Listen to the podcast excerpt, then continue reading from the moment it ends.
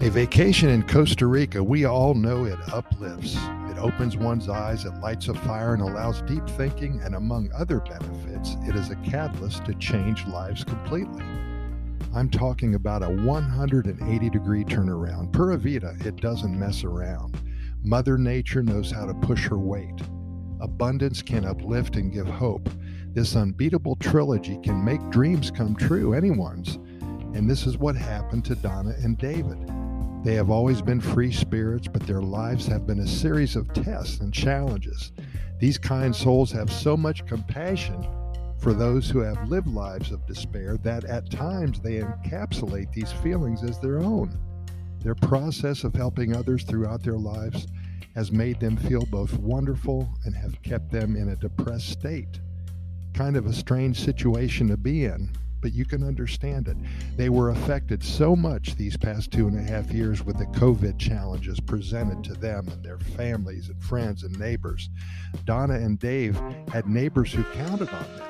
They had friends in their church who needed assistance, and they even volunteered at local food banks on Saturday mornings, preparing breakfast for those less fortunate families who needed help with daily meals and with weekly groceries.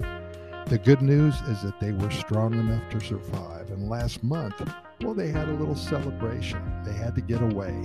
Their idea was to simply recharge, reboot, and rewind, and then return for round two, continuing to help others.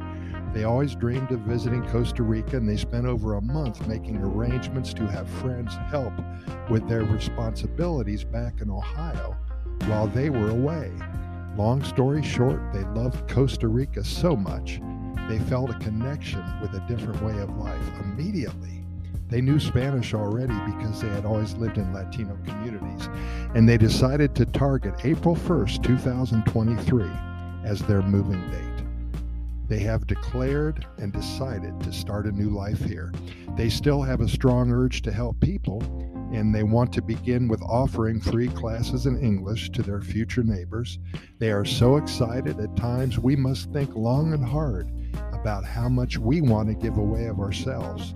If it is too much and there is a line to be crossed, then we become ineffective as human beings and we let down everybody, including ourselves.